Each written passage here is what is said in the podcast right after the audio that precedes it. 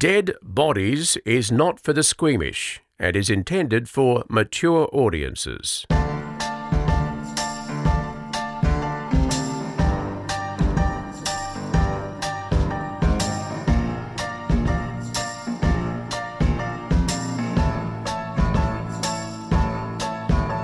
Kirsten, Chanel did a prank on me. Can you tell her off, please? No, I didn't. So You did. for some reason, I don't have a pass to this building. So I have to I get locked every time we come to do podcasts. I get locked in a one meter by one meter square that I can't get through that has a door that I don't have a pass to. Right. So And I get I'm- the text. I'm locked behind the door. Yeah, and then Dee Dee came. She was coming to get me, and I thought I'm gonna li- I'm gonna lay down on the ground and pretend to be dead.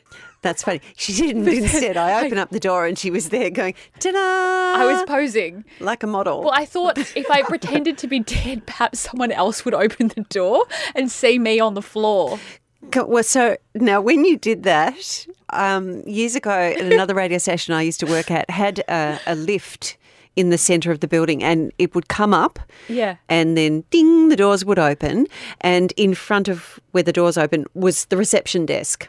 And so I was in the lift with, I can't remember who, and I said, let's do dead bodies on the floor. So we laid on the floor of the lift, that- pretended so- to be dead. And It's that impulsive, stupid moment when your mind goes, "Let's do something really and we're effing stupid. We're laughing. We're like, "This is going to be so good. We're going to terrify the life out of whoever the receptionist is, is, is at the time." Uh, so the lift goes up, the doors open, ding. You can hear a bit of the music playing in the background, probably Billy Joel or something, and nothing. Just nothing, and we're waiting for the screams. Oh my God, Doodie's dead, and whoever it was that was with me. Just climbed over you, got in. And we're there for ages. And we're like, how long do we wait here? And I can't keep holding my breath thinking she's going to know we're alive. And then we remembered that the way the reception desk was, she was sort of down low. Oh, she couldn't But then see there was a higher bit of the counter. She couldn't see. She couldn't see oh. floor Oh. level. She was and she was looking at the lift thinking, why is there nothing? No one's in the lift. Why did the lift I- come up? When I went to scare you, I was pretty much doing squats in that area because I squatted to pretend to be dead, and then I thought, no, I won't. And I thought, no, it'll be funny. And I went back down again, and then I decided not to, and then I heard the door, and so I posed. Oh, and the pose was very charming. I just thought of another dead bodies incident. This is just tells you how long I've been obsessed with it. So my husband Kieran and I, our best couple friends, are Pete and Ann. Who who went first? I think they went first. They someone had got no. It was like this thing that happened. So they lived together in Frankston. We lived together in Baxter, and. I can't remember if we. So someone came around to our house selling saucepans, like a door-to-door salesman, and I think we sent the salesman to them. That's or did they send the salesman to us? I can't remember. What One of us sent story it. you're I don't know. telling? Hang on, it gets to the dead bodies. Anyway, they must have sent the salesman to us and said, "Oh, our friends Kieran and, and Dee Dee, they really need some saucepans." So this guy turned up on our doorstep and pestered us, and they'd done it. So to get them back, we said, "Why don't you come over for dinner, guys?" And they said, "Yeah, sure." And what time they were going to be there? When they got there, You say it in that voice. of whatever, I can't remember. We did a full murder scene in our flat, tomato sauce, everything. We were on the floor. We had a knife with sauce all over. We were both flayed out on the floor with sauce all over, like we were dead. So they like pushed the door and Your came life in. is incredible. and you just keep coming out with this stuff. I'd forgotten it. Yeah. and what happened? Well, they got it. oh, No, I think they laughed. I think they, They knew. you weren't dead Tomato sauce doesn't look like blood. at all. No, and they knew that we were like going to get them back for the saucepan thing. Right. So you just ruined your white shirt with the tomato sauce all over it for nothing. We tried. We tried. We tried. Who goes first this week? Um. Well, I think I have to talk about what I touched on last episode. Oh God, yes, you do have to. Go but on. I feel like it's controversial. But I'm going to talk about it. But I need to just like, if you're going to be a shit person and think that I'm uh, that I I'm, think you have to not think about what other people are going to think. I know, but I'm. I need to. Okay. Warning. Warning. If you think that I am saying yes, murdering is okay, Yes. Then- okay. stop listening. I'm not Right. saying that. Yeah. I'm not saying that, but if you're prone to think that, then you know, I'm just worried that people are gonna. Don't worry about stuff. Okay, so do I talk about? I think if they're listening to this podcast, they're not worried about stuff like that. Okay, so it's the only murderer I've ever felt sorry for, and I've covered a lot of murderers. Okay. Okay. I think I'm going to be okay with this I don't know if you are. because I no, but I often can see people's points of view. I it's a, Hmm. I think a fault of mine, especially when you work in talkback radio and you're supposed to have a definite opinion. I'm so easily swayed to someone else's point of view. So, go, Hmm. Please chime in. Okay, it's the story of Sofina Nikat. It sounds vaguely familiar, and I can't really think what happened. Okay, so I'll talk you through the crime and then I'll tell you a bit about her background, which is what made me feel bad for her. So, Sofina Nikat was 23 years old. She lived in Heidelberg West, and it was in April 2016, you remember this, that uh, we, and I say we as the media, who then informed the public, woke to the news uh, on April 9th that a baby had been stolen out of a pram. Oh, I do remember this. Yes. Yes. Oh, really? You're going to have to work hard because my feelings now remembering that case was anger at her. This is what I knew that you would feel like this. It's No, controversial. well, explain it to me. okay, so she said that she had taken her baby girl Sanaya down for a walk uh, along Darebin Creek in Victoria, and that a man had snatched the baby from the pram and run away. She said a black man. I was and- getting to that. Okay, sorry. So I covered it at crime scene. Correct your story. and I lied to the public over and over and over again, not knowing I was lying, saying a man of African appearance who was barefoot, smelling of alcohol, uh, is the description that this mother has given. Uh, the baby was stolen, blah, blah, blah.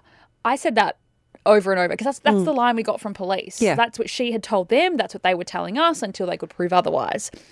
So on April 10 at 3 a.m., baby Sanaya's body was found face down in the creek. Um, on April 12th, Sofina Nikat was arrested. She was formally interviewed and made full admissions to suffocating her baby girl. There were dozens of tributes left at the creek. People were outraged by this because there were literally members of the public out looking for a man of African appearance who was barefoot, smelling of alcohol, looking for him to get this baby back. Um, and then she's obviously found dead. Now, Sofina Nikat was originally charged with murder and she pleaded guilty to infanticide. Yeah. So I'm not, I'll explain what infanticide is. So it is a charge that can be applied when a mother kills a child, hmm. and it can be proven that the mother has a disturbed mind as a result of giving birth to that child. It has to be within two years of giving birth to the child. Oh, really? Yeah. Okay. And it has a maximum of five years jail. right, okay. So murder can be life, infanticide, five years. Mm-hmm. So I covered this story at crime scene, and I think that made me really attached to it because then I became a court reporter and I followed it through the entire court process Yeah. as well, which really makes you attached to a story when you know what the crime scene looks like in your head, and then all of a sudden you're in the courtroom and you're hearing about everything that you didn't know back then, and you're putting all the pieces together. Now, I'll just give you a little bit of background on Sofina Nikat. Now, she uh, was married in 2012. It was an arranged marriage. Uh, she came to Australia from Fiji. She found it really difficult living in Australia because she was separated from her parents and she was very attached to her parents. Her marriage was also extremely difficult. She mainly lived with her in laws and she had a very fractured relationship with them as well. In 2013, she miscarried. In 2014, her marriage became worse to the point where she got an intervention order. So she's effectively alone then. She's isolated and she's alone Yeah. And But- looking after a baby, and looking after a baby. mm, which is hard work.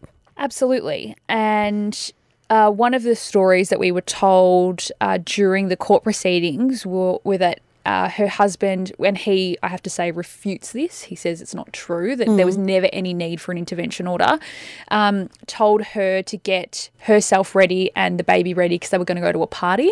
And he took her to her house and left her there. What? He just left her there. So this is the kind of thing she's dealing with in her marriage.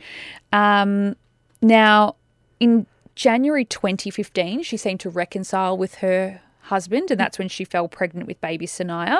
Her parents had come down when she had the baby, so she had her support network around her. And then in July, they left. They went back to Fiji and the problem started again. By November, she was living in a women's refuge with the baby. Um, now, she spent time with her cousin in Heidelberg West, and that's where she was when she went for the walk with Yeah. baby Sanaya and suffocated her. In March 2016, she told a child health nurse that baby Sanaya was waking during the night and needed to be fed.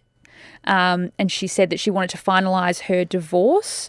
Um, fast forward to two weeks before she killed baby Sanaya, she was often talking about suicide and how she was struggling with her situation. Um, she had zero support. Her lawyer said she was socially and emotionally iso- isolated and she had a low IQ. I am not saying that killing your baby is okay. It is mm. never acceptable. It is never okay. But I felt for her situation. So you could understand her level of desperation. I could un- I felt like I really understood her level of desperation. I don't have children, so I don't I don't know what it's like to have children. I'm putting that out there as well. But I felt for her in the fact that she came to Australia looking for a better life. And I know there are people out there that will say there is absolutely nothing, absolutely nothing anyone can say that makes it okay. And I agree with that. But I'm just saying I I felt her desperation that she was hmm. isolated in a country where she didn't know anyone. Sh her marriage was bad to the point where she felt she needed an intervention order. She was living in living in a women's refuge with a child that was waking through the night. She was obviously sleep deprived. She didn't have any support network and I just I felt bad for her. I know you're not saying you're not condoning the killing of the baby No. because I don't think there's any point of desperation that is far enough that you kill another human being, especially your own child. Yes. Who has nobody but you to look after them and trust. I know where you're coming from. I just think what an awful place she must have been in to think this world is so horrible that I don't want my kid to live in it. But I I was annoyed, very annoyed that she. Why did she have to point the finger at you know and, Mm. and say that this man you know like a, at a time when there were a lot of African youths carrying out sort of bad things was, around was, town. For people that aren't from Melbourne, it was a time in Melbourne where the phrase of African appearance was being it was on repeat in Yeah. the news when it came to crime. It was being said over and over again. This caused a lot of angst within certain communities. Um, And fair enough too. I also think that there's there's enough services in this city, Mm. and we are in Melbourne. That's where we, we do our podcast. That you don't have to get to the point where you have to kill your baby. No. leave it on the doorstep at a hospital Yes. if you must. Yes. you know, leave it somewhere. Go to a, um, a mothercraft. Or what Mm. are they called? The Child and Maternal Health Centre. Just leave yeah. it there. and I agree with that. And that's wrong. I I'm not suggesting anyone do that. I think I just felt for her in the sense that I don't see the world that way and how awful it No, would be to see the world that way. There were a lot of other things at play as well. It was proven that she had a disturbed mind. so that also comes into play. I think into that's it. the key thing. And But when you have a baby, uh, you know, even if you're relatively together or you think you're relatively Mm. together, and, you know, I was lucky enough when I had my children to have a husband who was great. But I had times as a, you know, I consider myself to be reasonably intelligent and reasonably emotionally all too mature. Where I would just sit there rocking and crying and holding a crying baby and Yeah. saying, "I can't do this, I can't do this," because you don't know what to do, Yeah. and you you hesitate to ask anyone. I could have picked up the phone and rang my mum and said, "Mum, I just can't cope. I can't cope." And there were And other I didn't want to things bother her. going on as well. Like her family had consulted, I don't know if I'm using the right words, perhaps some sort of witch doctor who had told her the baby was possessed and blah, blah, blah. There was all these other It things It sounds a bit more complicated than just a well. struggling I'll just mother, read yeah. you something that the judge said. He said, Your conduct has resulted in a tragedy as is always the case with the deliberate killing of one so young and thoroughly defenseless. It is a tragedy for you and everyone connected with your family. It is true, as your counsel submitted, that the death occurred with what might be described as minimal violence. I accept that the way you acted after you killed Sanaya was consistent with your irrational mental state. So he's calling it irrational, the, Mm. the story, the fanciful story that she told, whereas I saw it as manipulative at the time. Yeah. And maybe, you know, now that you've explained it a bit better, I can understand where she was coming from, but I still can't forgive it. I, No. I'm not. I'm not judging no, you. I know, and I don't forgive because it. you were closer to it. You, I you know, I wasn't I- sitting there in a room with her. I definitely don't forgive it. I just had a moment in like normally I'm like let me think of all the describing words I can use to make this person evil. Mm-hmm. And so she served a, uh, I think more than 500 days on remand before sh- sentence and on sentence she was released okay. on a court order.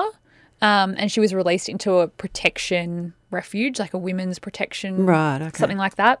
And I think it's likely that she'll be deported back to a family that she is now shamed from. I think so. She, you know, she killed her child and she only spent 500 and something days in jail. And I understand there's so much outrage linked with that. And again, I'm not saying it's okay. I just felt for her situation. Yeah. Yeah. Hmm. Interesting. But bitchy Chanel will be back with all the other murderers. Don't worry about that. Um, bitchy Chanel, annoying Chanel. Will she be back? Yeah, she's back already. Look at her. She's sitting there looking at Bitchy and annoying Chanel is my life. Annoying Chanel. Keep those guesses coming, by the way, of where Chanel would hide a dead body. Um, I think a few people have suggested drain. It's a common one that's coming through on Mm, a Facebook and on. No, but that guts me to thinking, and I did. I think I referred to it briefly in our last episode that Mm. I remembered the body of a little girl being found in a drain on the Mornington Peninsula some years ago.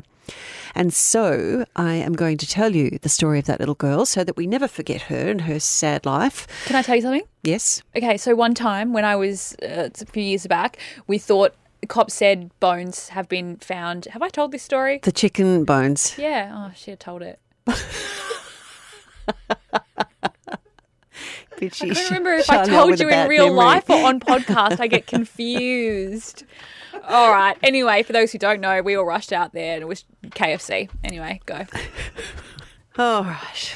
A six year old Sheree Beasley is a little girl. She went missing back in 1991. Where was I? Yeah, I was working in the newsroom. So this was a story that I covered at the time, and um, that's probably why it's stuck in my mind. So she was a happy, healthy little girl, six years old. And a lot had happened to her in her life. Her stepfather, Shane Beasley, had a chronic drug habit, and I think Sheree had seen him overdose more than once. Um, he, and he eventually died of a drug overdose. Her mother, Kerry Greenhill, she had some health issues as well, and she was struggling. She was she did her best to give Sheree a good life, but she, she really did struggle. And at one stage, Sheree was placed into the care of her grandparents. Uh, I think she lived with them for about eight months, and then when Kerry, the mother, got well enough again, Sheree came back to live with her, and she started at Monterey Primary School in Frankston. And Kerry, the mother, went on to have two more babies. There was a little girl and a baby boy, brother and sister for Sheree. But, uh, and I think it was Sheree herself who found the little boy one morning dead in his cot. Oh. Apparently from SIDS, sudden infant death syndrome. Oh, terrible. Which is, so she'd seen a lot. Um, by all accounts, she was actually a really bright, happy little child. She was sort of the one that would smile at random people in the room and light a room up. She started dance lessons and she was very independent. She would ride to classes alone on her bike. On one occasion, a man was spotted near the dance school asking children to get into his car. Oh, Wonderful. That man's name is Robert Lowe. Now, he had also been spotted exposing himself at the local swimming pool, and the police had spoken to him. They knew about him and they warned him to stay away from children. There was a guy like that at my high school. We used to call him the wanking man. Where did he? where did- Seriously. really? Yeah. And he used to um, stand across. So where my school was, obviously there's a road out the front and then there was a car park and that car park was surrounded by trees and he used to stand in there and he'd wear a long coat and he'd when he'd see us go past he'd open up the coat and well it's obvious what he did because what But we what called did him you kids do?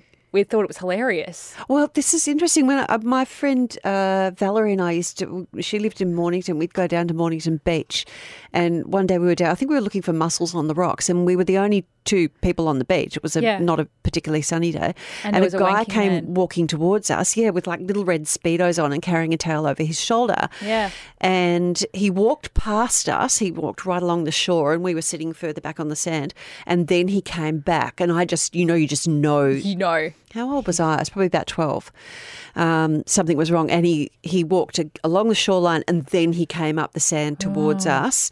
And he said, from memory, something like, Do you girls want a good fucking? and we were 12 and we That's worse than the wanking man. But he didn't say anything. He just stood there furiously getting down. Ooh-wee. Um, and so all I could think of was I don't. I, I Va- Valerie didn't speak. I said. No, we don't. And we just sat frozen to the spot. We honestly didn't know what to do. And he turned and walked away and he walked further up the beach and then he turned into Wanking Man. And we then hightailed it up to the house. But we didn't tell our parents because you kind of feel like you're the ones. We thought it was hilarious, but I can't remember if we told our parents. We told our principal though. We told teacher who I told had the another one too. I was with my friends and we were walking up. th- There were, t- I think it was the same guy. We were going up to walk horses, uh, to ride horses, and the guy was parked on the side of the road. And as we, there was me, Teresa, and I can't remember the other girl's name.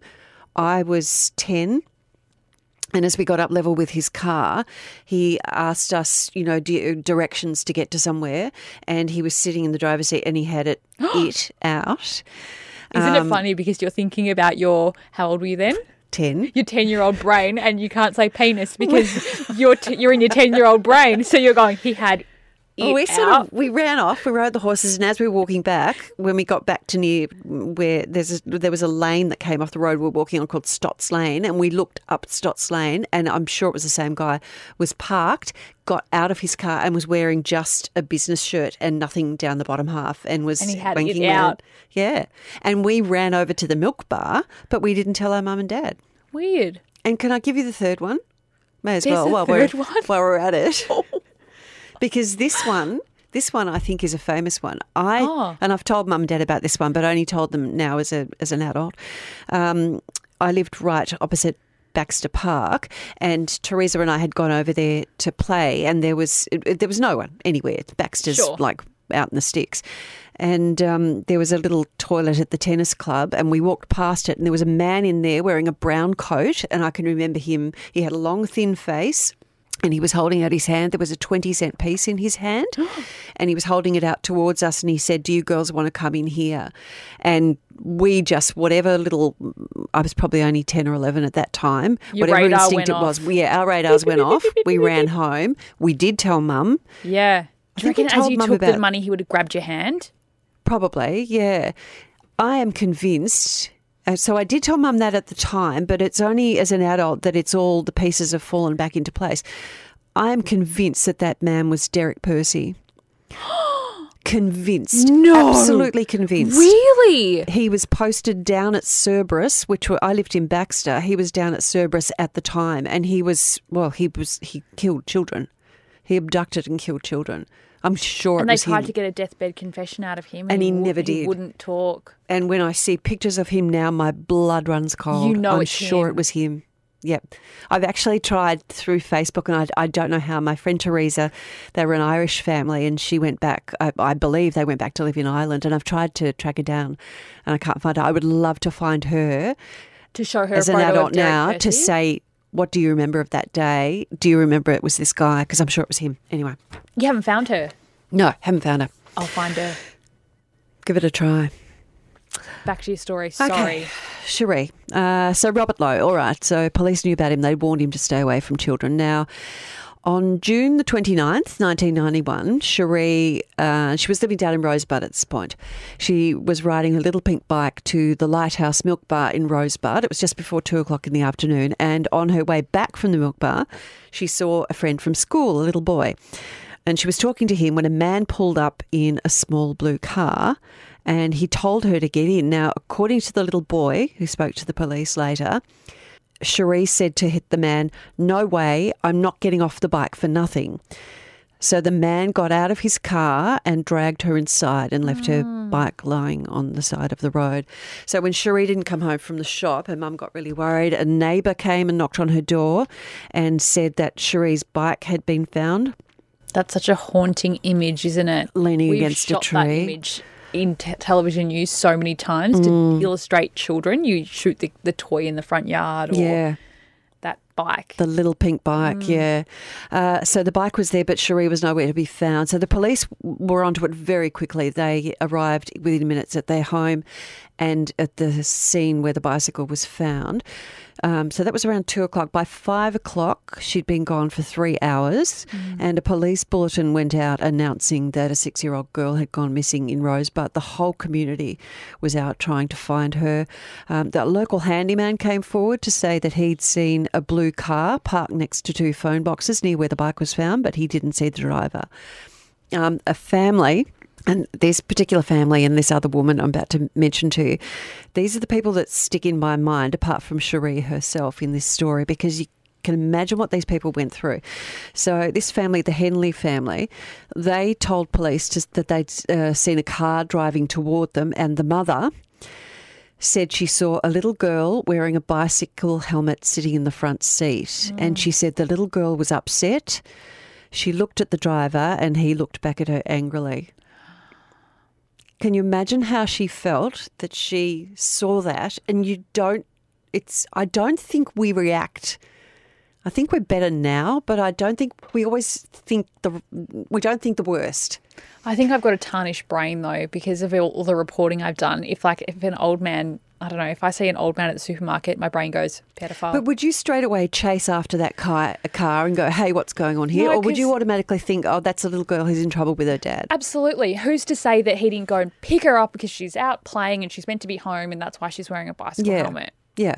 So you don't know that. No, you're not to know. But you can imagine later Retrospectively, the agony of those people For on what they saw that they that they didn't know to act at the time. Um, another woman, Janine Kemp, said that she had seen the bike on the side of the road. She picked it up and leaned it against a tree, so it wouldn't get run over. Doing Oh. The what she right thought was the right thing, but she didn't think anything more of it at the time. She just went on her way. So um, it became this huge search. They started door knocking, police set up roadblocks, they had helicopters, they had dogs taking part, a really intense search, and there was nothing. There was no sign of Sheree. Now, the police alert had been noticed by a psychotherapist by the name of Margaret Hobbs. She had a patient with a history of predatory behaviour towards children, and she knew that he was in the Rosebud area. And his name was Robert Lowe. There's that name again. Uh, same man that police had warned away from children. So on the day that Sheree went missing, Robert Lowe got home to his house in Glen Waverley. Now, if you're not from this area, that's about a at that time probably a 60 minute drive from Rosebud. yeah. He got home to his house in Glen Waverley at around sunset. His wife heard the washing machine start, which she thought was a bit odd because he never usually did the washing. This is freaky because the wanking man was in Glen Waverley. Uh, the next day, Robert Lowe's wife saw him taking a big rub- rubbish bag to the car, um, but he was in a bad mood, so she didn't ask him about it. I think, from what I read about their relationship, that she she was probably scared of him. Right. um, and especially on this particular occasion. So, police were able to speak to the little boy who had seen the man in the car who took Sheree, which is incredible because the little boy was only six years old. Kids he, are amazing. he was like able to give a bit of a description of the car. It was over two weeks later, July 17, a lady named Sue Marks and her daughter Danielle came forward. Two weeks later, and again, these people I can imagine how they would struggle with this. They said that they had seen something on the Nepean Highway on the day Sheree disappeared. Again, if you're not from Melbourne, the Nepean Highway is the route you would take if you were going from Rosebud to Glen Waverley. She was really distressed reporting what she'd saw. So on that day, she said it was after 2:15 p.m. Um, her daughter was outside playing on the footpath, and she was out sweeping the driveway, and the traffic had slowed down because there was roadworks out the front. Right. In fact, the traffic had come to a complete stop in front of their house. Okay. And it was the little girl playing on the footpath who alerted her mum because she saw a little girl in the car and said, Mummy, something's wrong with that little girl. Oh. And the mother looked and saw Sheree's face pressed up against the glass, distressed and screaming for help.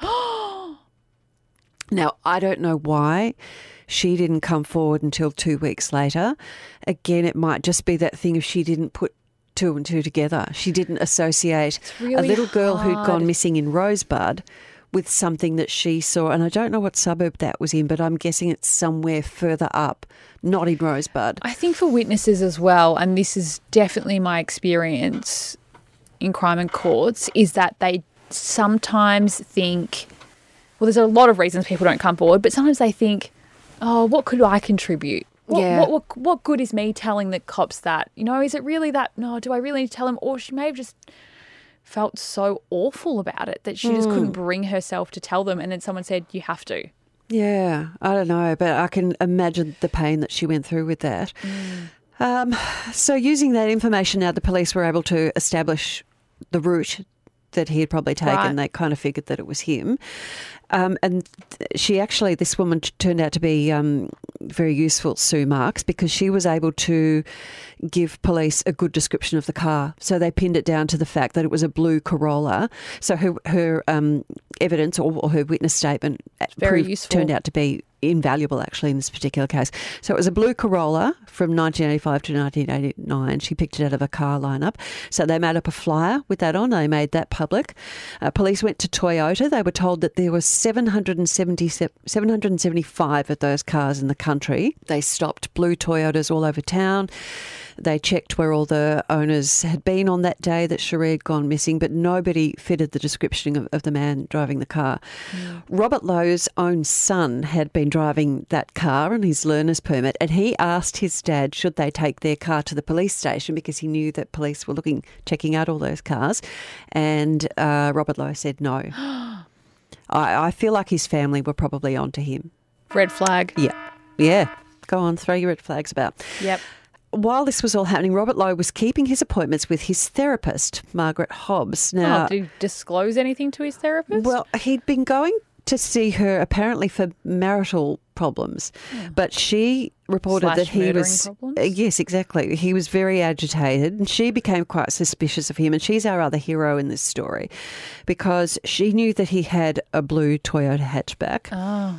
and she was worried that he was actually the one that had abducted Cherise. So And she, would know made, she's a therapist. She'd be seeing Yes. Things. but what she did next uh, has caused a great deal of argument. But I, I think it makes her a, a hero. In, in there's no question about we it. We started this episode being controversial, so let's continue. well, she decided to break the patient physician. Um, Oh, I would do that. Understanding, I like would they- do that. Yeah, well, it's generally not done. I It's a know. confidentiality that's that's respected within the medical profession. But she reported him to police, and she gave them permission to tape sessions, her sessions with him. So police went and spoke to Robert Lowe, and he told them that he'd been at home with his wife and family on the day that Sheree disappeared. Uh, he also said that he never went to Rosebud at all, which was just a blatant lie because he had a holiday house there, and he ref- refused to give police his phone number. This is in the days before mobile phones. Um, so on the surface. Robert Lowe, just have a bit of a look at who he was. He appeared to be the perfect citizen. Citizen. So he was a family man. He was a, a well-respected travelling salesman and an elder in his local Presbyterian church. I don't go to church, and I just hate the fact so many people hide behind the veneer of the church to do their dirty ways. Uh, he was a junior cricket coach and a Sunday school teacher. But police did a background check and they found that he had priors for indecent exposure and indecent assault. Now, back in 1956, when he was only 19, he'd stolen a car in England and tried to run down a policeman. Oh. In his 20s, he was arrested and charged in New Zealand when he lived there on counts of indecent assault on a male and theft. And he faced two charges in New Zealand for willful and obscene exposure, for which he served a six month prison sentence. So he moved then to Australia and he was interviewed on more than a dozen occasions and appeared in court on charges of indecent behaviour, loitering for sexual purposes, willful and obscene exposure, and It's a theft. real grub. Yeah. Hmm. Absolutely is. So, around the same time, he was arrested for fondling himself in front of schoolgirls and charged with obscene exposure and lewd behaviour, and he was released on bail. We're going to stop letting people out on bail, don't we? What year was that? Uh, 1991. Okay. Yeah. Uh, so police went back and questioned his wife Lorraine while uh, Robert Lowe was away because he was a travelling salesman. He was up in Sydney. They went and questioned her again, and she again said she thought that he was home that day, um, that he'd been to a church meeting that morning, and when Lowe got back home from Sydney and she said the police have been here asking about you, he went crook at her and said to her, "Don't talk to the police." The police then spoke to Lorraine again and they told her that he was a suspect in the Sheree Beasley kidnapping. And she's still missing. No body at this point. Nothing at this point, Right. no. Um, the police actually showed Robert Lowe's wife the um, his recent arrest reports, and so she changed her story then, and she said, "Oh, actually, no, I do remember he wasn't at home that day." So he cracked it with her, and he moved out and went to live in his flat down in Rosebud, which the police had bugged. Yeah, they had. And I gather um, now, I'm not certain about this. I can't remember where I heard it, but I think they found a partial small palm print on the back of a bedroom door in the flat, but I'm not entirely certain At about Rosebud? that. Yes, in the flat down at Rosebud, yeah. So it was nearly four months after Sheree disappeared that someone stumbled across her decomposed body in a concrete drain. I can remember being in the newsroom when it happened because we, I think you just always hold out hope. I remember secretly, everyone was just hoping and hoping she'd be found alive. that she'd be found, and she wasn't. So um, it was quite a small pipe, only like a foot, 30 centimetres wide. And um, yeah, she'd been stuffed inside. It was on Mornington Flinders Road in Red Hill. Um, in the meantime, police had been following up thousands and thousands of leads that they'd had. A guy by the name of Detective Senior Constable Andrew Gustke was the first to speak to Lowe. He says he was immediately suspicious and many years later, in fact, it was last year, he actually spoke to Police Life magazine about the case. And um, I should thank them because I read their article in order to tell you this. He says that when he sp- first spoke with Lowe, something wasn't right. Everyone else, when they were asked about the day that Sheree went missing, most people said something like, "I can't remember," or they had to say, "Look, I'm just going to ask my friend. I might have been at her place, but I can't remember." Like most people, I can't remember what I did yesterday. exactly, yeah, but not Lowe. He knew straight up. Oh no, I was at home that day. Without oh, he even had it down yeah. pat. Uh, he also told them that he didn't have a property in that area, which was a lie.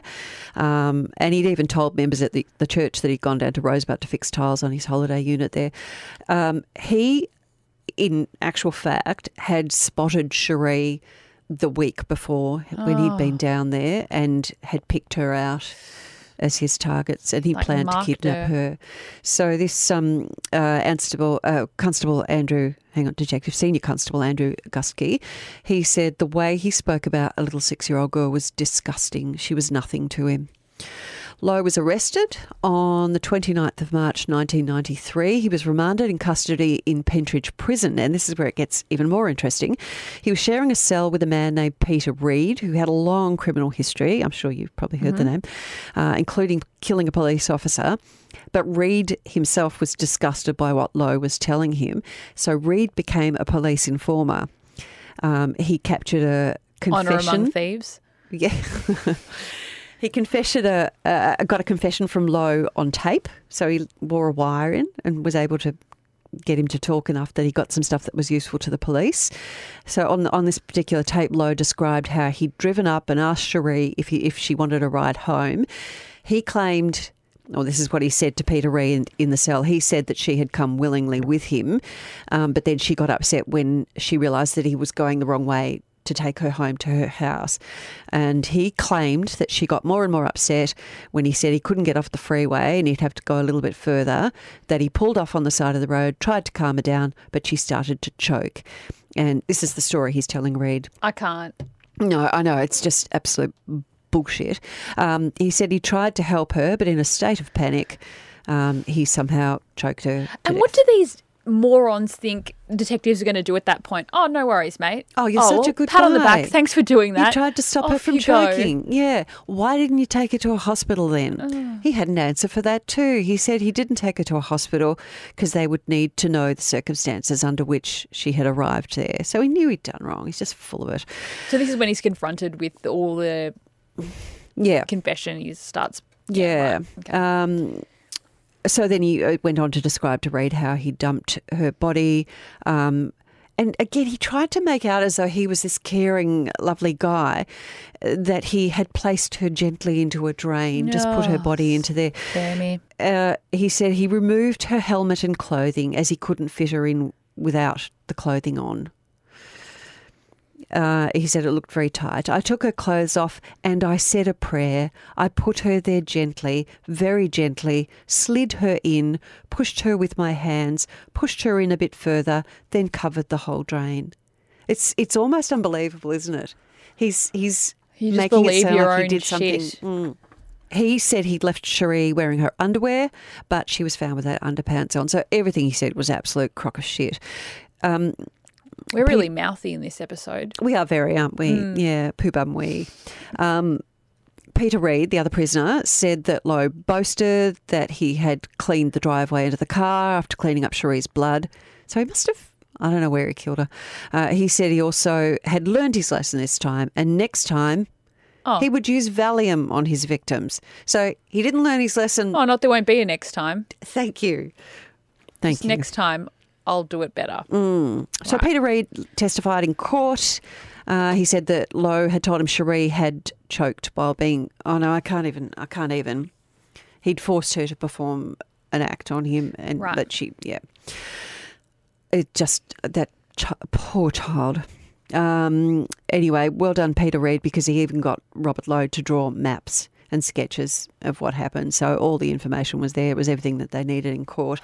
Lowe pleaded not guilty to the kidnapping murder of Sheree Beasley. Oh, hold on. I just need to roll my eyes further back into my head. Yeah. Okay, I'm good.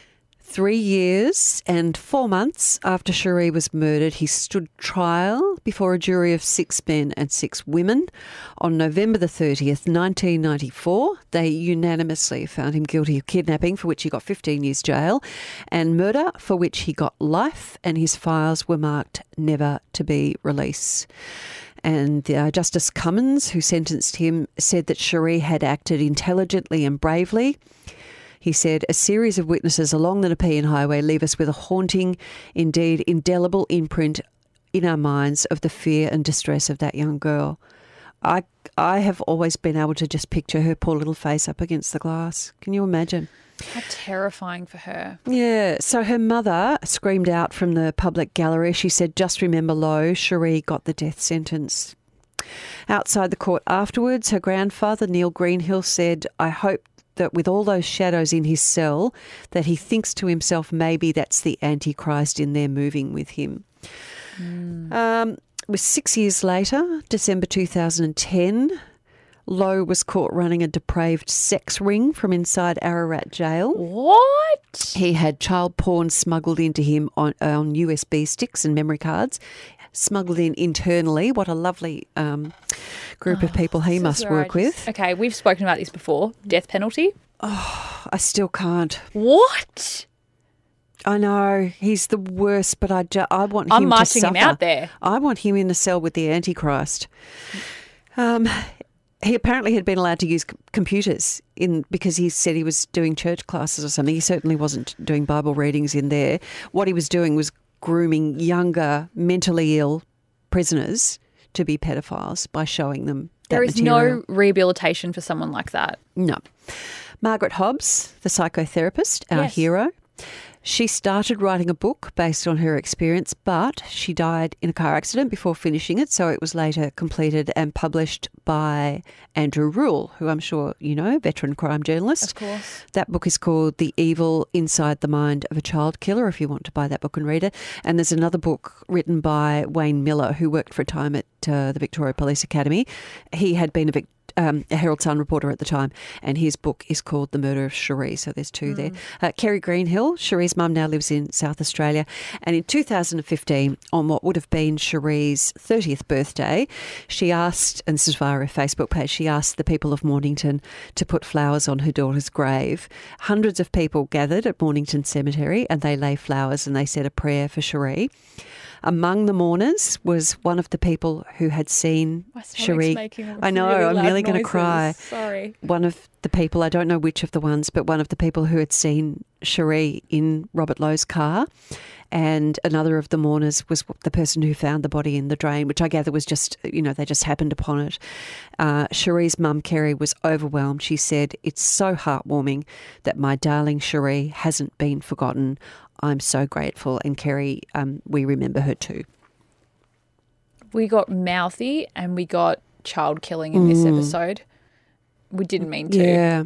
I, I don't think I'll ever forget her because I remember when reading the story and in the news and following that story, just that thought of her face. I googled her picture just before, and yeah, I she's kn- a I know sweet it instantly. little freckle, freckle face. six year old. Yeah. Yep, yep, very sad.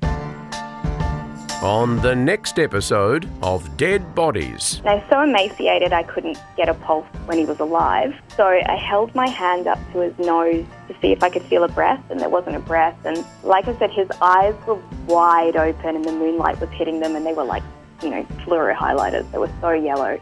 So I thought, oh, okay, he's passed away. I'll, you know, I'll close his eyelids in a dignified way. And and I went to lean in to close his eyes, and he suddenly goes. I squealed and jumped back, and I was like, "Oh my god!" Sorry. He's back. Um, yeah, he's back. Wait, had you ever seen a dead body? No, no, I I- like I had just turned nineteen. Dead Bodies is created by Dee Dee Dunleavy and Chanel Vella and produced by Kirsten Lim Howe. Contact us at deadbodiespodcast at gmail.com.